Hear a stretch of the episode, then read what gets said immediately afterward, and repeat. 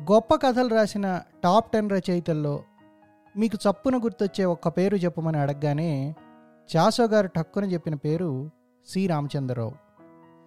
రాశి కన్నా వాసికే విలువనిచ్చే అమిత మిత రచయితల్లో చాసో తర్వాత సి. రామచంద్రరావు గారినే చెప్పుకోవాలి. యాభై అరవై ఏళ్ళలో శ్రీరామచంద్రరావు గారు రాసినవి తొమ్మిది కథలే.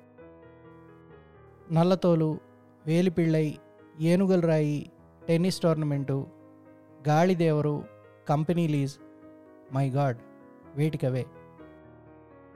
ఇన్నేళ్ళైన వాడిపోని పొగడపోలు అపురూపాలు ఆరని దీపాలు. ఇవి నిజాయితీ గల కథలు అన్నారు చాసో గారు. రోజు ఎన్నో కథలు చదువుతున్నా కథల్లో మునిగి తేలుతున్నా మళ్ళీ ఈయన కథ ఎప్పుడు వస్తుందా అని ఎదురు చూసేటంతటి అపురూప శిల్పాలు నండు నండూరు రామ్మోహన్ రావు గారు. ఆంధ్ర సచిత్ర వారపత్రికలో ఆ గోల్డెన్ పీరియడ్లో నండూరి వారి సరసన సహాయకుడిగా పనిచేసిన నేను రావు గారి కథలకు బొమ్మలు వేసిన బాపు ఈ కథలు చదివి థ్రిల్ అయిపోయేవాళ్ళం.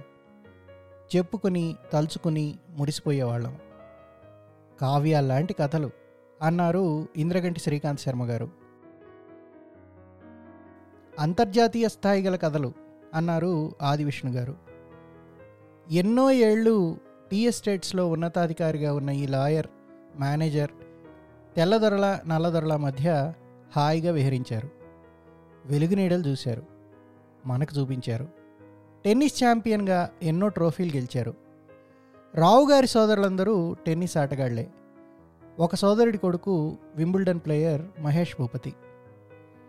రామచంద్రరావు గారు మనతో మాట్లాడేది తెలుగే అయినా తెలుగులా వినబడుతుంది. స్టైలు హొయలు అంతా ఇంగ్లీషే. మాట ఇంగ్లీషే. కానీ మనసంతా తెలుగు.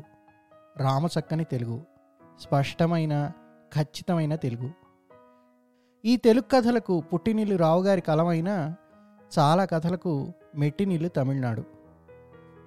తమిళ తంబీలు చాలామంది కనిపిస్తారు. అయినా వాళ్ళంతా మనవాళ్ళైపోయి మనలో ఒక్కళ్ళైపోతారు. అది రావుగారి శిల్పం. ప్రజ్ఞ. ఇంగ్లీషు తెలుగు తమిళ పాత్రల చుట్టూ అలిన ఈ కథలు ఏ దేశంలోనైనా రాణించే కథలు. మాటల వెనక మనుషులను ఎక్స్రే తీసి చూపించగల కథలు.